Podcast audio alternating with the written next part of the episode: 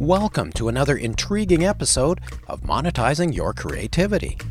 Our guest today, Marilyn Thomas, writer producer. I've had the great fortune of being able to travel around the world with projects. I've been all over Western Europe. I went to India. I went to Nepal. I have friends all over the world now, so that's amazing. But there's definitely something about being in Los Angeles, walking out of my house and seeing the Hollywood sign. You know, it's still astounding to me.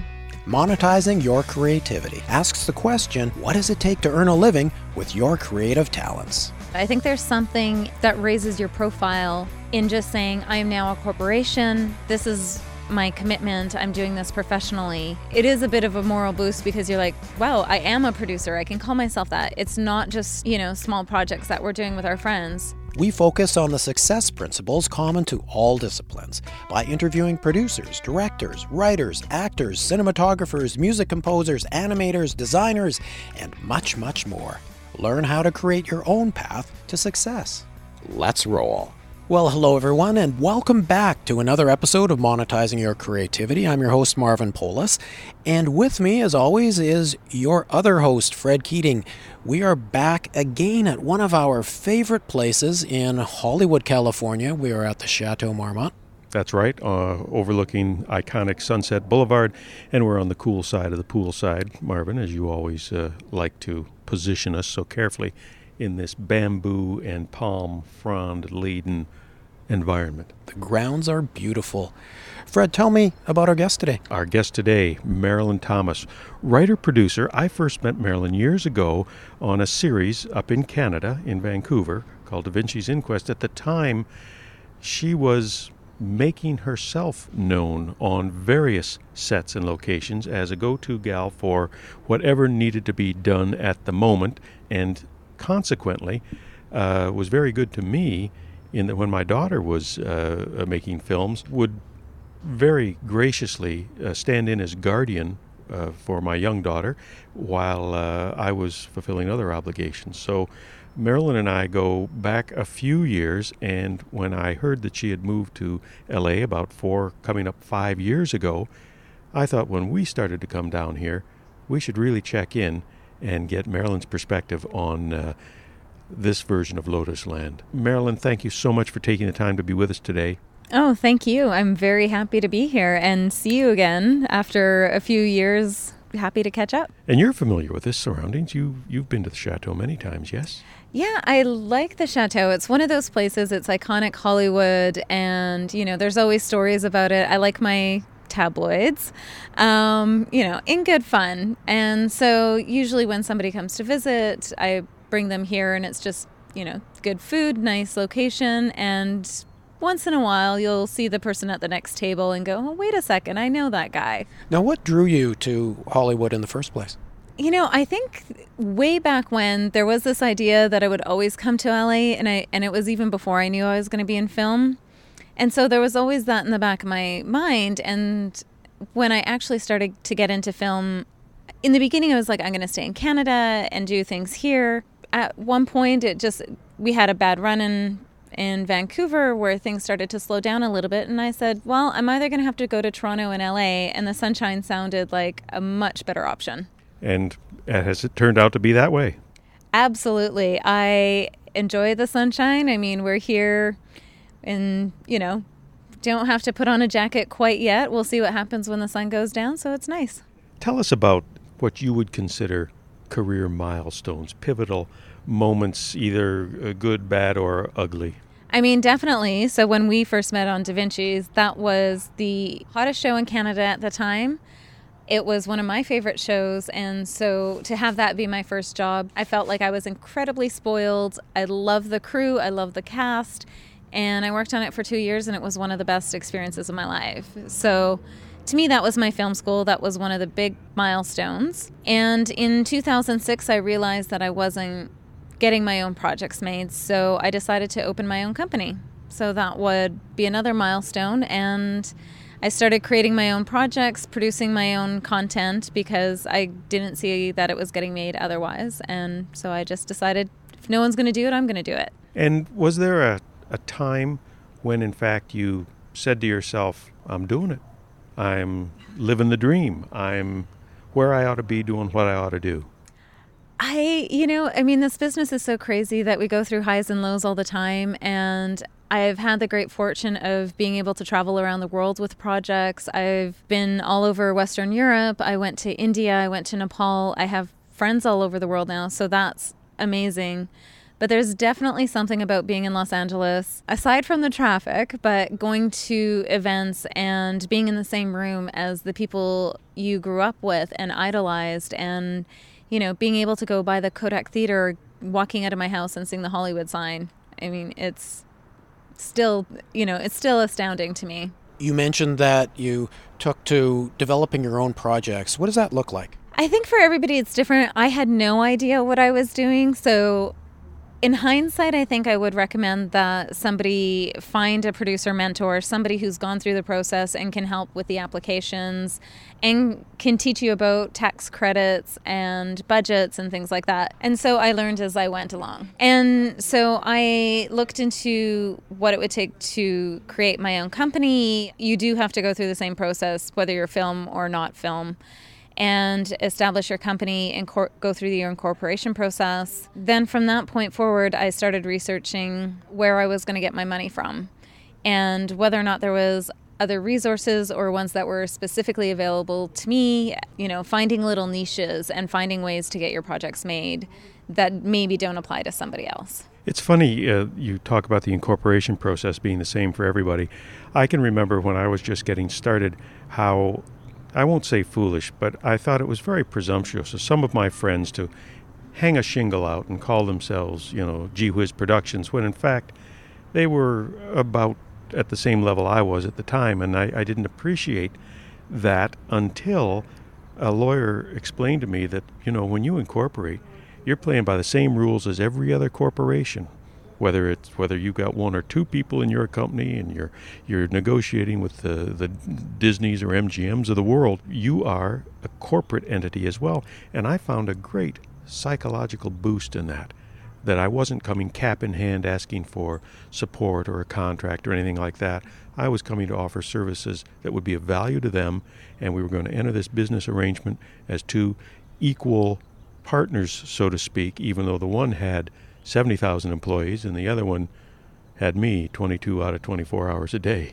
I totally agree with that. I think there's something that raises your profile in just saying, I am now a corporation. This is my commitment. I'm doing this professionally. It is a bit of a moral boost because you're like, wow, I am a producer. I can call myself that. It's not just, you know, small projects that we're doing with our friends. You know, you have to do things professionally. You have to deal with accountants and you know, other businesses in a professional manner. This is one of the other advantages of incorporation, and that is that now you can write off legitimate business expenses uh, as long as you can justify them to the accountant and ultimately government that these are legitimate expenses in order to maintain your business, and that can help you as well as controlling what the business pays you which can keep you in a lower salary bracket and be advantageous tax wise. There's a host of reasons, I think, why young professionals should at least explore the initial costs and responsibilities that come with incorporation. It's also being aware of the things that come along with having a corporation. So it does mean there are going to be some of your expenses are going to be to going to a professional accountant who's going to keep track of your books throughout time, it's also learning. So if you are trying to keep yourself out of a lower tax bracket, that also plays in if you're going for a mortgage down the road. It looks like you're not making as much money. And so you have to work with your accountant and your bank to make sure that you have the paperwork to show that, yes, you are making this money. That was exactly my experience. I had my accountant uh, demonstrate with my current tax returns but also show that the company itself had grown each year over the previous five years, and that was what convinced the bank to give me a mortgage on what appeared to be a very low income. It's the business end of show business. Whether you do it yourself or hire professionals to do it for you in order to free you up to do the creative stuff, it depends on how serious you are about really getting involved. Yeah, I mean, I always look at it as show business is a business. Um, I know some people will look at it as it's more an art form, and the way they do their business is a little bit different. So they're looking more at grants and what's going to just specifically boost their their specific project. And usually that means there's some cultural relevance. And you can make a living doing that. And some people make a really good living. But there is a secondary side, which is are you in this to have your story told and seen across theaters around the world? Or are you making this because it's something that you feel has to be out there? And they don't necessarily always feel like a business proposition, but I my personal opinion is that it should be. Now, as an artist and as a business person, what is your creative niche? Ooh, well, it's changed a lot over the years. I think, you know, the one thing I've learned is that you have to be versatile. So you have to work with anything you've got. So, you know, where some people might see, um, so I am First Nations, which means I do qualify for diversity funding. And sometimes that's a blessing and sometimes it's a curse. Um, I'm also female, so sometimes people will look and say, you know what, we need to get more female writers. And so they'll start to look out and look at me. And so that can be good. Um, and that is how I got my foot in the door was I was able to find a niche through my ethnicity and the stories I was trying to tell and make a career for myself that way. However, now that I've been in Los Angeles, what I've realized is that I haven't done enough of my passion projects. I am a horror lover. I love action films. I love genre films, fantasy. And so now I'm refocusing again. So I'm almost not quite restarting, but I'm reigniting my career to follow my passion. And I'm about to start shooting a horror web series. And it just all came about in the last month. And I'm looking at doing a graphic novel. And so it's just putting feelers out and being as versatile as possible. But now my focus is okay, I'm I just want to do projects that I love. Now, what does it take to actually get a project off the ground here in Los Angeles? So, for instance, are you focusing just on the writing creative part of it, and are you working with a producer that you've engaged on the project, or you doing both? Again, I think I'm. I have to do both. Uh, I have the experience of doing a producer, but for the web series, I found a producer that I work really well with, and I'm really excited about. And he's been down here a lot longer, um, so he's got a really great sense of what needs to be done. Can you share the name of the web series with us, or is it too early? Uh, well, right now we've called it 60 Second Screams. So it's going to be a one minute horror film, and hopefully in 60 seconds we can make you scream. Okay. I had to ask because we just recently uh, chatted with Gerald Auger. It's as if you were reading off the same page, told us very much the same story, wrapping up with getting involved in a new web series that has to do with indigenous horror. Well, this is actually we're op- we're just doing open horror. Uh, I did a series of interactive books. I work with a company in Vancouver called Rival Schools, and to me, the products that they turn out are so beyond what other people think about when you're thinking about cross platforms and other ways to tell story. And we did this series of interactive kids books that were based on traditional native stories. And the first one we released was Kalkalilh, which is based on a Squamish story about a cannibal woman and that was for kids. But haven't stories through the years, through the, through the millennia, been for kids? Ways that they can learn about uh, the whole oral history has been built on storytelling from one generation to another, as as warnings about behavior. I mean, Kalkalilh is you better not get out of your bed at night because Kalkalilh's going to come and get you. Now, of course, our podcast is all about monetizing your creativity. So, for projects like this, how do you get them funded? Does it involve money from investors? Does it involve sweat equity on your part? Uh, all of the above? All of the above. For our project specifically, uh, my producer has worked on a YouTube series that has had success. It's called Hacks of Life. It's a lot of fun. We I ended up meeting him originally at Comic Con because they were hacking their way through parties and it wasn't until we started talking at an event uh, about two months ago that I realized I had already met him. The way we're going to do this specific web series is that we are putting in our own equity. We're getting together teams that my producer has already worked with. And right now, it's just everybody's doing it on a favor. And we're hoping down the line, as we build a following, as um, our YouTube numbers go up, and our subscriber base goes up, that we can start monetizing that way. For other projects, I've gone through I've gone through grants, I've gone through broadcast license. So there's different ways. And I know down in Los Angeles, it seems like everybody you meet has an investor that wants to invest in projects.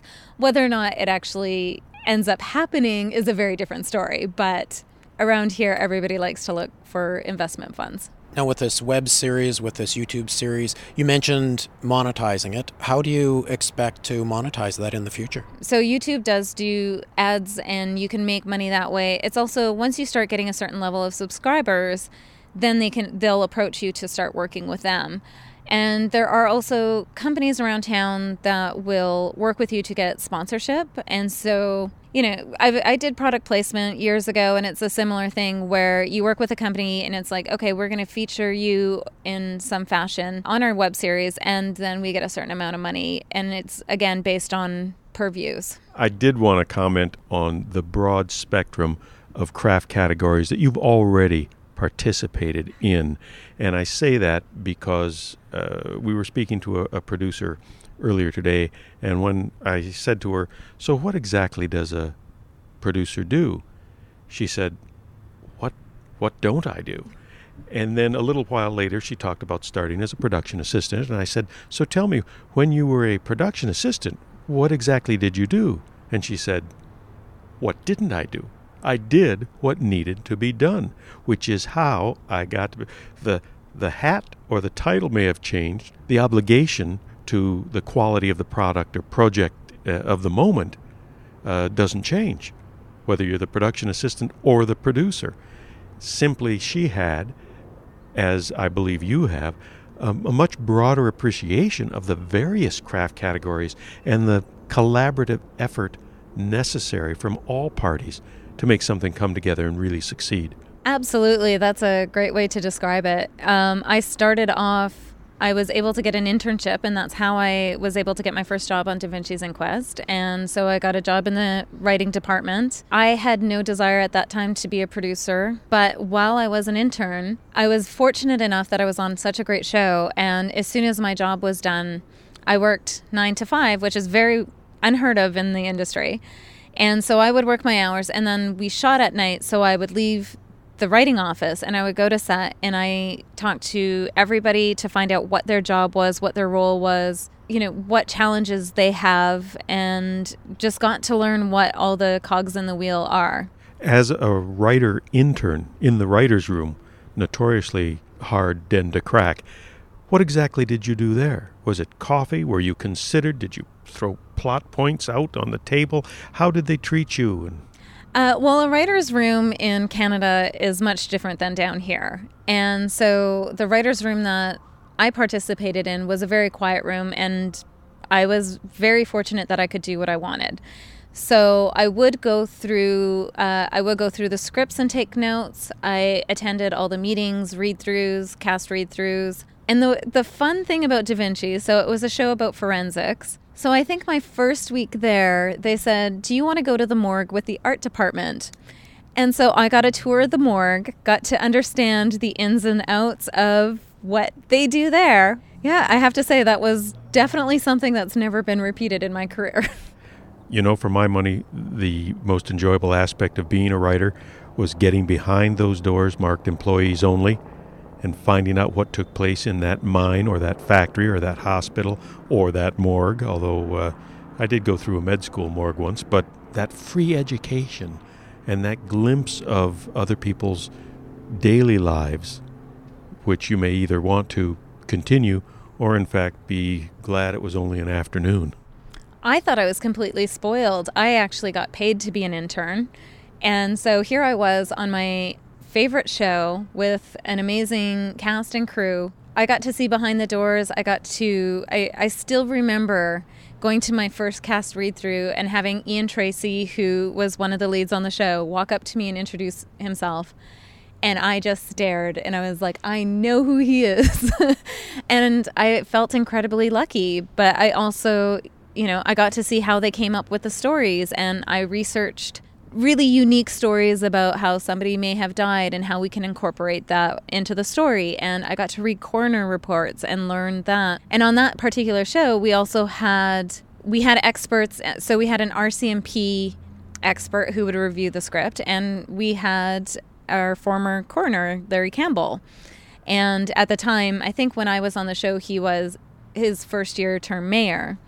So we had the two of them, and I got to read their notes and get a better understanding of how to make a show like that realistic, but also how to work with people who are actually experts in the field as a writer. While we're still on the topic of internships, what are your thoughts on internships in general, regardless of the discipline?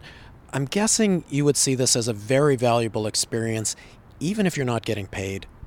Absolutely. I think you have to know going into an internship what your responsibilities are going to be. I know there have been issues where especially down in the entertainment industry in LA, you know, with people not being satisfied and feeling they're not getting something out of it. I feel like if you're going to get an internship, it's up to you to take that responsibility and decide what you're going to make out of it.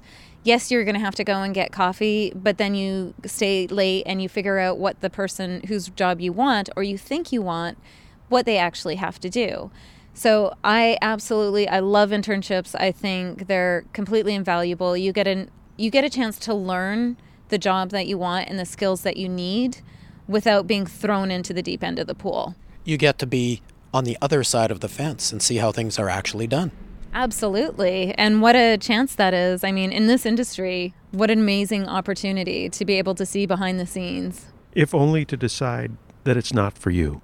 If only to decide that for any number of reasons you're unwilling to make the level of commitment that you see being made on a daily basis and the attrition in terms of personal and professional relationships that may result I mean, you know, it's that's what you want to find out. Is or this... maybe you get your foot in the door as an intern, as a writer, and you decide, eh, maybe I don't want to be a writer after all. Now that I've seen how this actually goes down, but that cinematography gig, I think I want to go after that. I've actually met more so in Los Angeles, but I've met quite a few people who've wanted to start as writers and now they're agents, they're managers, they're producers, and they have a great understanding of story. They just realized that it was something that wasn't for them.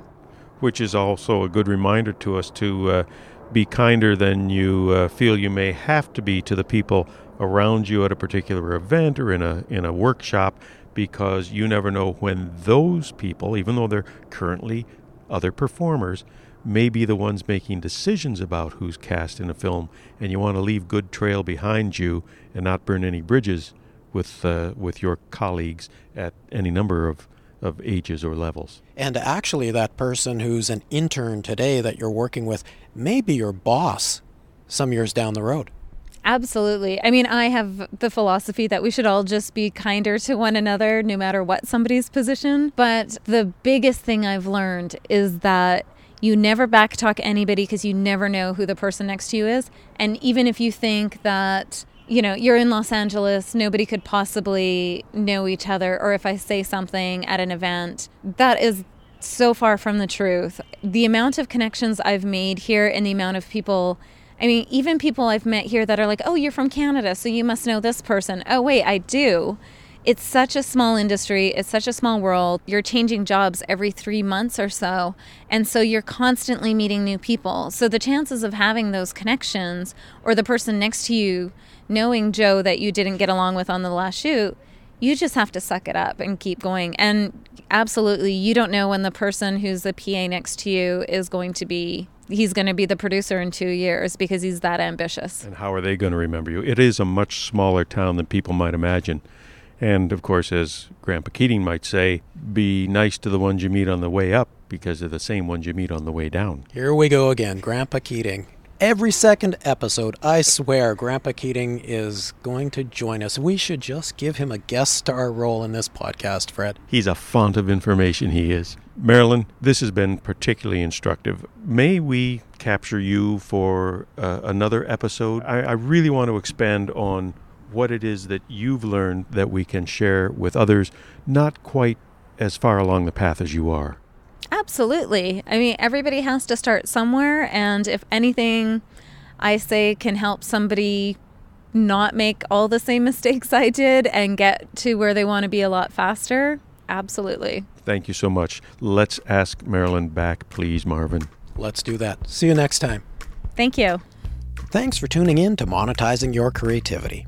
Be sure to join us next time by subscribing to us on iTunes or wherever you get your podcasts. While you're there, please leave a review. It helps us with our ratings. You can also visit monetizingyourcreativity.com for more information about the show. And hey, be sure to tell your friends who want to understand how to monetize their creativity.